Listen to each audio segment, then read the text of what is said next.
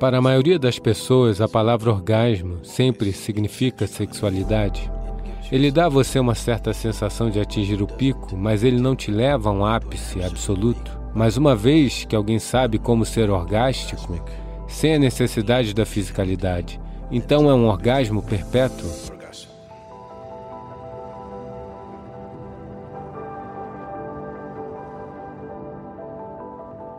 Geralmente, para a maioria das pessoas, ou pelo menos na linguagem, se não for na experiência, para a maioria das pessoas a palavra orgasmo sempre significa sexualidade. Mas essa não é verdade. Essencialmente, um orgasmo significa um estado de êxtase internalizado. Ele está sendo usado geralmente na linguagem com relação à sexualidade, porque, infelizmente, para a maioria das pessoas, provavelmente elas não tiveram nenhuma outra experiência maior do que a intensidade física da sexualidade. A maioria das pessoas nem sabe nada mais do que isso. Então, eles começaram a usar a palavra orgasmo para a sexualidade. A palavra orgasmo significa muito mais do que isso, que todo o seu organismo atingiu um certo ápice. A sexualidade não faz isso. Ela dá a você uma certa sensação de atingir o pico, mas não leva a um ápice absoluto, onde todas as células do seu corpo explodiriam. Então, é que Sexualidade ou sexo é uma atividade inadequada para ser descrita como um orgasmo. É inadequada? É que, quando fisicamente se atinge um certo estado de êxtase, existe uma limitação. Mas uma vez que alguém sabe como ser orgástico, sem a necessidade da fisicalidade, então é um orgasmo perpétuo na Índia, nós temos uma palavra melhor para isso. Nós chamamos isso de Ananda. Ananda é orgástico. Nós descrevemos Deus como um orgasmo. Nós dizemos Deus é Ananda, Brahmananda. Então, quando nós dizemos Brahmananda, o que estamos dizendo é: o que você chama de Deus é um orgasmo supremo. Se você for sincero o suficiente para olhar para a vida sem os condicionamentos dos processos religiosos instituídos, essencialmente, a única coisa que um ser humano está procurando é um estado de prazer supremo ele chama isso de reino de Deus, ele chama isso de paraíso, ele chama isso de qualquer coisa. Essencialmente, ele está buscando por um orgasmo supremo. Ele não está buscando por nada mais. Então, Deus foi descrito como Ananda, ou Deus foi descrito como orgasmo.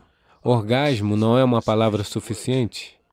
Ananda está dizendo isso de uma forma muito mais ampla do que a palavra orgasmo diz. Então, no Oriente, nós chamamos Deus de Ananda.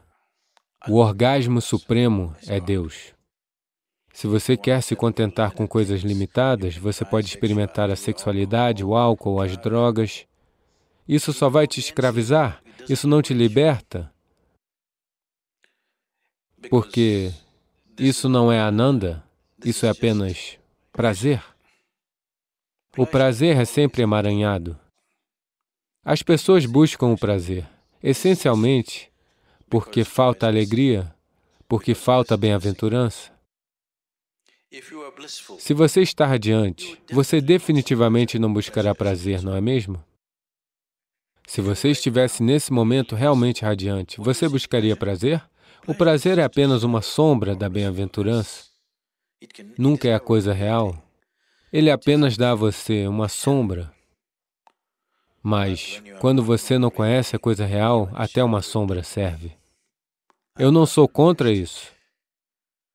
Mas, Se você não perceber a limitação do prazer, você ficará emaranhado nele. Quanto mais e mais você busca o prazer, mais e mais você fica emaranhado nos objetos de prazer. Mas quanto mais e mais bem-aventurado você se torna, mais e mais você se liberta de tudo. Quando você está verdadeiramente radiante, nada é necessário. Não é necessária comida, não é necessário dormir, nem mesmo a vida é necessária. Na verdade, quando você está verdadeiramente radiante, você está disposto a morrer? Por favor, veja isso.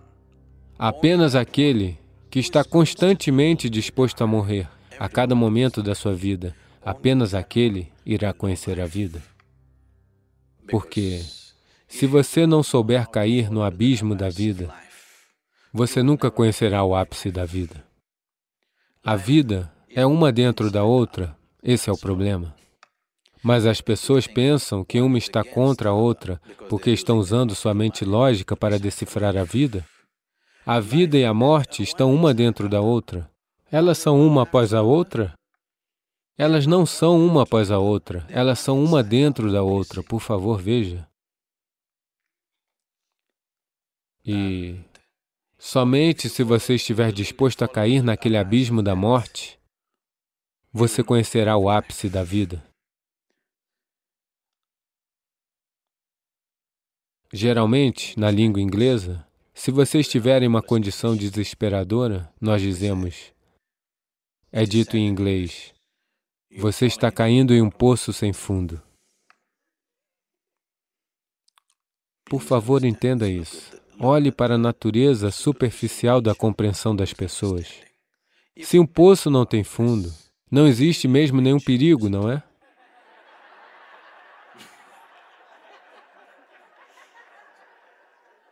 É a coisa mais maravilhosa.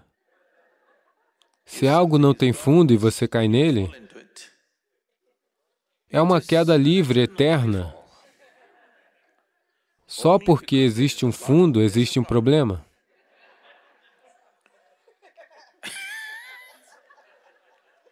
Aconteceu uma vez. Shankaran Pillai caiu do segundo andar e ele se machucou.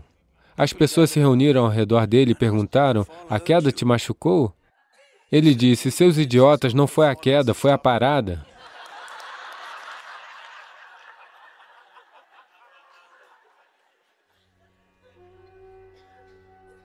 Nunca é a queda, é sempre a parada que te machuca, não é?